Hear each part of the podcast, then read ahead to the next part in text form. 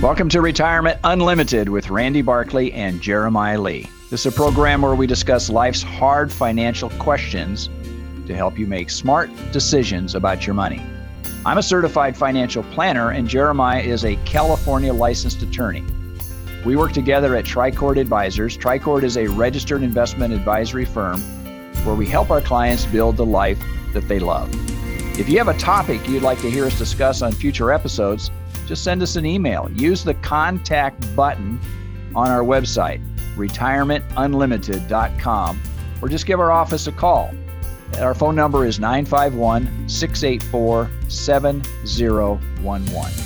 Each week we discuss life's hard financial decisions. I mean, these are a multitude of things that we go over each week, and we want to bring up subject matters that we think are important for people to know about. And one of the things that we want to talk about in this segment today is beneficiary designations. Now, the law changed in 2019 and it threw a wrench into the distribution pattern for families. And now between husband and wife, it remained the same but there they changed it and said there's only really five designated what they refer to as eligible designated beneficiaries now the the big issue here is that that recipients in other words retirees parents in particular want to control the amount of money that's being given out to their children and prior to 2019 they could do that because they could do on their life expectancy but after 2019 the the the distribution pattern changed, didn't mm-hmm. it? Yeah, it changed. The Secure Act came out, and the Secure Act adjusted a number of things. But these qualified accounts, you know, IRAs, 401ks, 403bs, 457s, all these kind of qualified retirement type accounts, um, they they change what happens when someone passes away. And most of our listeners know that when when you have that account, when you turn age 72 the government makes you start taking out some money. It's because they want to tax it. Right. And and so the same thing when you pass away and someone inherits your account the government wants them to take out the money so they can tax it. And like you said between a husband and a wife uh, between spouses uh, it, it comes out pretty much the same as it did previously. The, the surviving spouse can stretch that account over their lifetime. And, and that, that's great. That's great for the survivor. But what it changed it used to be that, the children or other beneficiaries could also stretch that account over their lifetime. And the benefit of that, of course, is that if you have, let's say, a, a, child that's 35 years of age and they are the beneficiary on your retirement account, then they don't have to take it out over a shorter period of time. They could stretch it out over their life expectancy. And in person age 35, we're talking, you know, almost 30, 40 years. Yeah. Which allows that money to one grow, you know, right. continues to be invested, continue to grow. But that the individual, the 35 year old, doesn't have to doesn't have to take out more money if they don't need it doesn't need to add to their income. If they need the money, of course, they can reach in and take it. But but there's a number of folks who you know have a good income. They don't need the extra amounts, so they want to delay taking that money out and delay the extra taxes.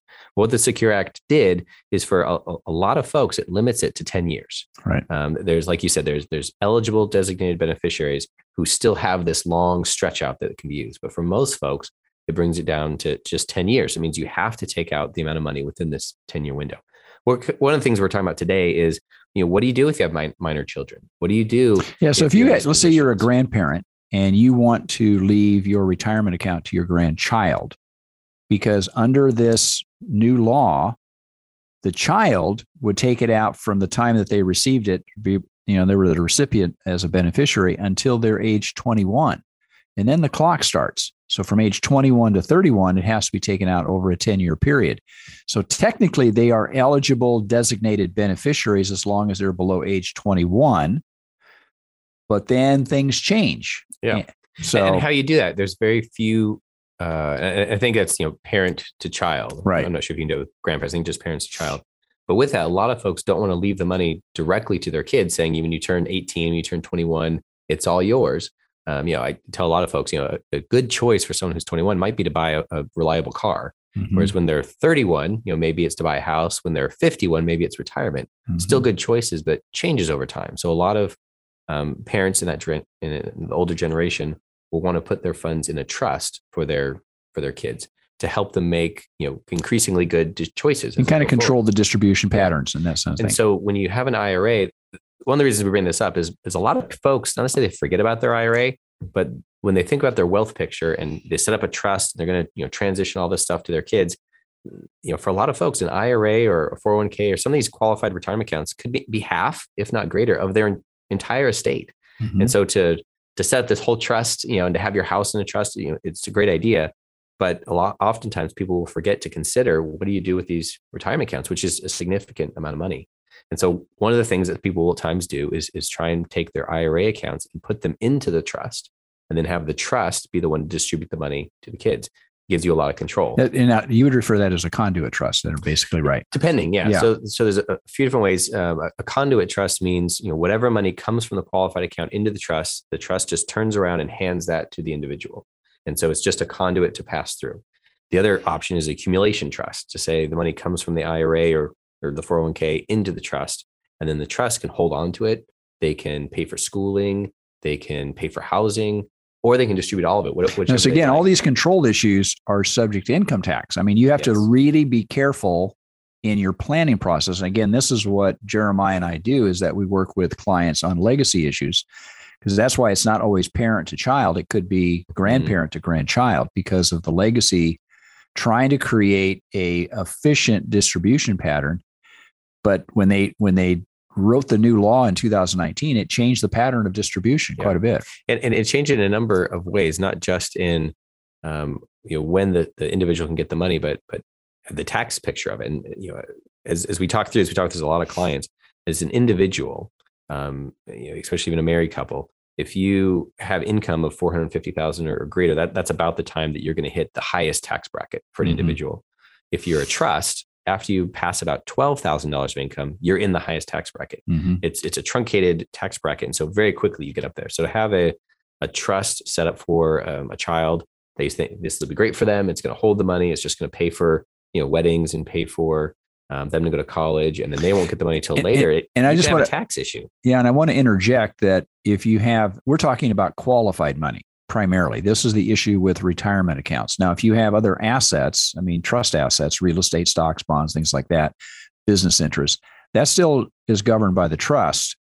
But we're talking about benefit. I mean, the government just said, you can't just hold this stuff indefinitely. It has to come out now. Yeah. And when it comes out of, say, an IRA into a trust, that, that counts as income. Right. You know, and that, that's the issue that we, we see with a lot of these is even trying to get this control um, you have tax issues and mm-hmm. you know tax and control sometimes go on either side of, of a pendulum of, of, figuring out which one you want so for everybody you know it, every time i've done a, a estate plan or a trust with with a client we sit down we get through what they want their trust to be and, and we kind of work through all these details but we also have to visit all the beneficiary designations that they have you know mm-hmm. with their 401k or their ira you know where's that going to go? Does it is it going straight to a kid? Is it going straight to a, a brother a sister? You know how is that going to work? And similar with life insurance um, sometimes even checking accounts they'll transfer on death um, designations.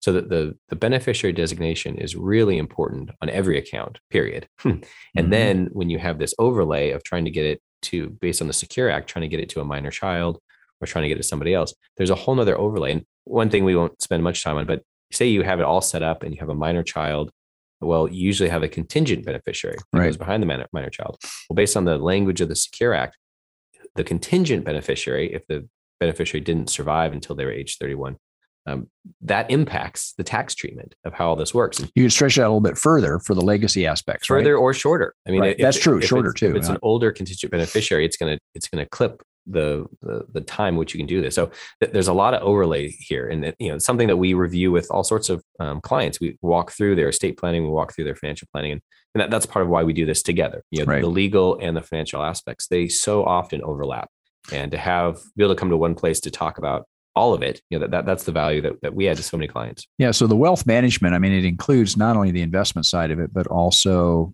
you know the the tax side of it the distribution the income flow uh, the estate, making sure that things get where they are. And oftentimes, I mean, probably the the one area that I have found in my uh, career when I start to review beneficiary designations on life insurance, on retirement accounts, on you know anything that would have a beneficiary designation, how often they're wrong. Yeah. They're just they're stated wrong. in fact, we're working on a case right now where it's a surprise to us as we dig through it. One of the primary beneficiaries, and no matter what you state in your trust, folks, the beneficiary designation trumps typically what you have in your will or your trust document, right? Mm-hmm. Yeah, the trust only controls what you put in it. Right. Um, I always tell people it's often think of it as like a treasure box, and whatever you put in that box, the trust will control. But if you have not put something in that box and left it out, um, then the trust doesn't have power over that. And the idea being, uh, say, a 401k with a de- beneficiary designation, if it doesn't say it's going into the trust, then it's going somewhere else, and Right. the trust doesn't automatically somehow, you know, get control of that asset. Um, so yeah, reviewing those, and, and the one that we've been working on, you know, is is someone who uh, we've respected for many years, and and just had one different, you know, Mhm. different than the others, and and it- whether it was um, on purpose or whether it's oversight, you know, it, it's It's hard, it's hard for us to know. yeah, it's something that you have to go and deal with. So it, it's what I what I also see common is that they they set uh, clients will have set the beneficiary designations when they first got hired at a job, a Mhm. 401k or you know some sort of retirement plan. They set it on there, they write it down, and then they haven't thought about it in the last 20 or 30 years. They've just been Mhm. working, you know, and the account's been growing.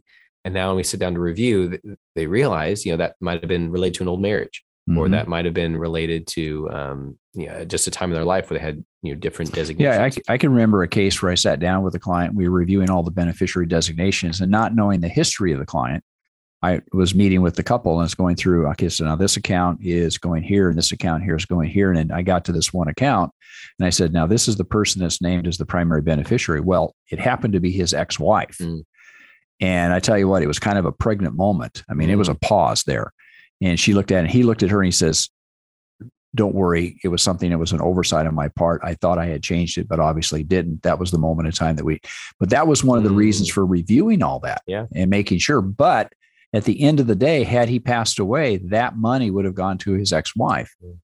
You know, I mean, that's the way it would have probably been distributed. So that would have caused a lot of consternation. oh man, would it?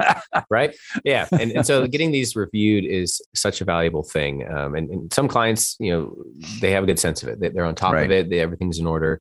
Others are not. Um, Yeah. Even life insurance. You know, life insurance often goes to a spouse first, and then to a trust or to children second as a contingent beneficiary. But there's reasons to do all sorts of stuff. Um, and Yeah. it's good to talk through that and have it reviewed to make sure that's a, a, a tuned up item. And one of the things that we do when we build a plan, I mean, we dig through the documentation and we require our clients to show us what the designated beneficiaries are on their 401k if they're still working or whatever the retirement plan is, so that we can make sure that if they die, that that money is going to go to their loved ones or the people that they desire to receive that money. Stay tuned for our next section. We're going to talk about the current market volatility. And what we can tell you right now is that it is going to be up and down for probably the next several months or so. But let's talk about it. You know, retirement is supposed to be a secure time. Are you secure? Do you and your loved ones have the information needed to make the right decisions about retirement? You need counsel, not another salesperson, an advisor that looks out for your interest more than theirs. This is Dennis Prager, and I'd like you to call Randy Barkley, a certified financial planner who's been serving the Inland Empire for over 26 years. He's a retirement specialist who works for you on all the important and often confusing things that determine how comfortable you are in retirement. Call Randy Barkley for a free consultation and learn for yourself what I've learned. He can be trusted. Randy Barkley, 888 627 8371. 888 627 8371. Or visit me, Randy Barkley, at retirementunlimited.com. Advisory services offered through Tricord Advisors Incorporated, a registered investment advisor, clearing through TD Ameritrade member FINRA SIPC MSRB. AM 590. The answer. Welcome back. This is the section of the program that we're going to talk about recent volatility within the marketplace. And really, the cause of this, I mean, inflation is really having an impact. And of course, inflation affects different aspects of the market, some worse than others. Now, again, going back, we've had over 100% cumulative rate of return for the last, the prior three years. But in 2022, we got hit with several things. Uh, one was, um, you know, the Federal Reserve saw inflation, so they started increasing interest rates. But then you couple that with the invasion of Ukraine by Russia, and then also the continued COVID issues from China. It's kind of like a, a uh, like a perfect storm. Everything is like coming together all together, and we do have we do have an inflationary problem. And the Federal Reserve has been very clear they want to slow it down. They want to Yeah. bring it under control. Right. Right. And the hard part I see sometimes is, like you said, the, the COVID um, remnants um, not just in the, the actual disease, but in the the money that's out there. Right. You know, there was a lot of money pumped into our economy, and some of it got spent. A lot of it got spent. A lot of it got saved, and people still have it, um, and they're spending it. You know, Right. and, and they're trying to. The whole reason you have inflation is you know that there's a lot of money chasing not enough goods, and either the issue is there's too much money chasing, or there's you know too few goods. Supply and demand. I mean, I'm sure you've heard this before, Yeah. but I mean, it's a very common economic principle, and it's we are seeing it being played out right now. we see both. Like right. um, you know, not only has there been an uh, you know stimulus that's gone out, but we've seen wage increase. Right. You know, from uh, you know even the 2017 tax cuts, you know that happened. We're seeing some benefits of that still, and that's that's wage increases. So people have more money, and they also have you know, potentially some savings, um, and they're spending, and they won't stop spending. and it's funny, part of it, if people just you know slow down and stop taking trips and stop doing things like that, we could see some of this come down. But nobody wants to. We've been cooped up for two years, and people are finally having a moment to get out and go to concerts and uh, go to events. So you're seeing that, and then you also have the supply side of you know fuel, um, you know wheat from Ukraine, things like that. It, it's a shock to the system, Right. and, and, it, and it's changed things. So, like you said, the inflation is is a huge driver here. But what what we see, what everyone sees, is is watching the stock market is the volatility. Like it- it's not just a steady in one direction. We see a day where it's massively up, and then a day where it's massively down, and and not just in individual stocks, which we're seeing that significantly, but also a, a day in which the entire market is moving significantly. Um, you know, earlier this week, Walmart had uh, reported some earnings, and the stock fell, and that that pushed the entire market. And the earnings were high. Yeah, it was. It wasn't like it was necessarily bad. Yeah. So again, most businesses that that we talk, talk to and what we read about, they're trying to find employees. They, their business is good, and they can't find it. Now you have to, you know, at the beginning of the year, if you go, if you would listen, if you listen to us like back in January and December, we were focusing on what we refer to as the mega cap stocks, those mega cap growth stocks. And it's interesting to now those stay at home stocks they have represented almost 40% of the market's decline since the first of the year. And they're the usual suspects, but if you see the, the total decline, the problem that we talked about in the beginning of the year is that these stocks are embedded into just about every fund out there. Mhm. So when people sell, they sell the good, the bad, and the ugly. They sell everything because of that. But most of the decline can be attributed to these mega growth cap stocks versus if you're in large cap value, which has a completely different picture, doesn't it? Yeah, it's not not necessarily a good picture, but it's Right. it's, it's a better picture, definitely. For sure. Um, and I think you made an interesting comment too. Part of the it's just a, a plug for long term investing. You know, someone who's been invested for the last three years. You know, they saw things go up oh, slightly over 100 percent over that time. That that's phenomenal. You know that Right. they would have that much of growth. And now since 2022, they've seen seen things come down 16 percent, which is nobody wants to see that. Nobody wants that kind of a, a decrease in their portfolio. But if you have a long term approach, you're fine. Like Right. you are still in a really good spot. If you're a brand new investor or you're looking to you know just have the ups and avoid all the downs, um, you want to get out, get into the market, get out of the market, and get your timing right. Um, that's a real struggle, and it's really tough for folks who have that perspective. Whereas you have a long term perspective, you know, if you've been invested for the last you know three four years, you're in a great spot, and to weather this type of storm is not a problem. And- And to me, that that's always the when we build people's portfolios to build them a portfolio that's for their life and for their their you know their economics as well as their psychology, and that's the the longer term view. So again, these these these mega cap stocks, um, they just got too high in valuation, and now we're seeing the impact of, again, what what the Ukraine war, the Russia Ukraine conflict is causing is it's is sending shockwaves primarily through the energy markets, and so uh, Walmart, you know, I'll just pick them out as a prime example. They have a lot of trucks on the road, Mhm. and diesel prices are really high right now. So they're they're paying and they're having to pay higher prices or higher wages for the people that are in their stores. So their their bottom line will be affected. But if you look at their revenue, their gross revenue is actually up. Hmm. It's just they're not making as much profit, so therefore their stock comes under pressure. These things will be what what what we refer to in here is dislocations. I mean, there's Hmm. just is the market is beating a, a stock up or a sector up unfairly, so to speak, and it could be correct. It's like bonds were back in April. Bonds got beat up uh, probably more than they should have, and we've seen corrections within that Mhm. marketplace. hmm And inflation is continuing on. You know, Yeah. we saw in April, it you know had been earlier this year had been about 8.5%, with, you know, significant inflation. And it, in April, it fell to 8.3.